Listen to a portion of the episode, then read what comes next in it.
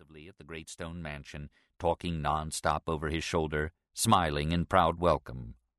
As the carved doors swung wide, admitting a blast of Vorbarr Sultana winter night air and a few glittering snow crystals, Roic stood to attention and mentally matched the other people exiting the ground car with the security list he'd been given.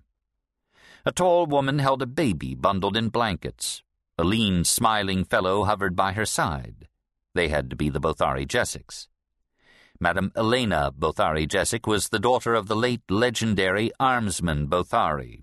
Her right of entree into Vorkosigan House, where she had grown up with Milord, was absolute, Pym had made sure Roic understood. It scarcely needed the silver circles of a jump pilot's neural leads on mid-forehead and temples to identify the shorter middle-aged fellow as the Betan jump pilot, Artie Mayhew.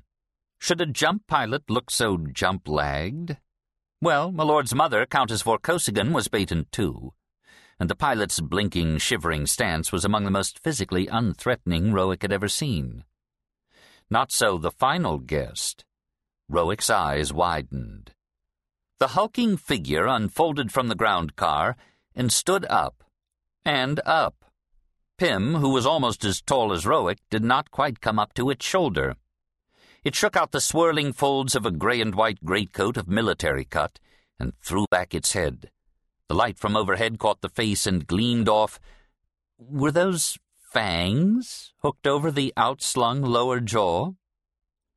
Sergeant Taura was the name that went with it by process of elimination.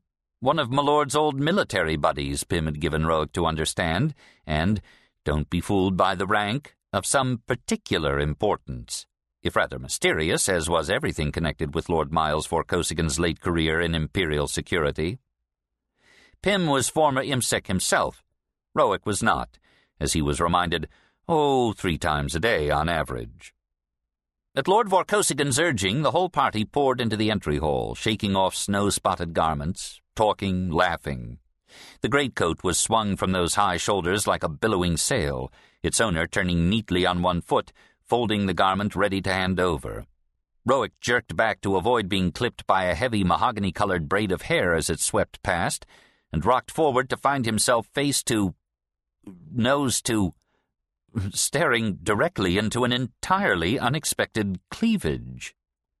It was framed by pink silk in a plunging V. He glanced up. The outslung jaw was smooth and beardless. The curious pale amber eyes irises circled with sleek black lines, looked back down at him with, he instantly feared, some amusement. Her fang-framed smile was deeply alarming. Pym was efficiently organizing servants and luggage. Lord Vorkosigan's voice yanked Roic back to focus. Roic, did the Count and Countess get back in from their dinner engagement yet? About twenty minutes ago, my lord. They went upstairs to their suite to change.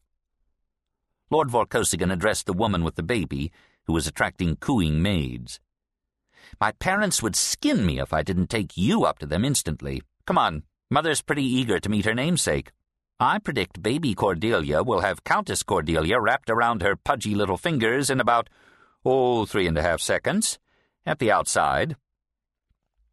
He turned and started up the curve of the great staircase, shepherding the Bothari Jeseks and calling over his shoulder, Roic, show Artie and Taura to their assigned rooms and make sure they have everything they want. We'll meet back in the library when you all are freshened up or whatever. Drinks and snacks will be laid on there. So it was a lady sergeant. Galactics had those. My lord's mother had been a famous Betan officer in her day. But this one's a bloody giant mutant lady sergeant, was a thought Roic suppressed more firmly. Such backcountry prejudices had no place in this household though she was clearly bioengineered, had to be. He recovered himself enough to say, May I take your bag, um, Sergeant? Oh, all right. With a dubious look down at him, she handed him the satchel she'd had slung over one arm. The pink enamel on her fingernails did not quite camouflage their shape as claws, heavy and efficient as a leopard's. The bag's descending weight nearly jerked Roic's arm out of its socket. He managed a desperate smile and began lugging it two-handed up the staircase in Milord's wake. He deposited the tired-looking pilot first, Sergeant Torres' second-floor guest room.